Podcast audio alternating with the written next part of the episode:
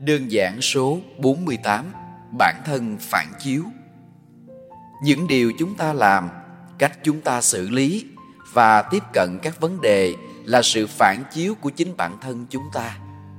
Nên khi có ai đó bộc lộ hay hành động thì suy ra họ đang phản chiếu lại chính bản thân của họ ra bên ngoài và người khác có thể nhận diện ra họ. Chính chúng ta cũng là sự phản chiếu vì vậy, muốn nhìn thấy trong gương như thế nào thì ngoài gương bạn phải chuẩn bị sẵn cho điều bạn muốn thấy. Bạn hãy bước ra khỏi mình để nhìn lại thử xem.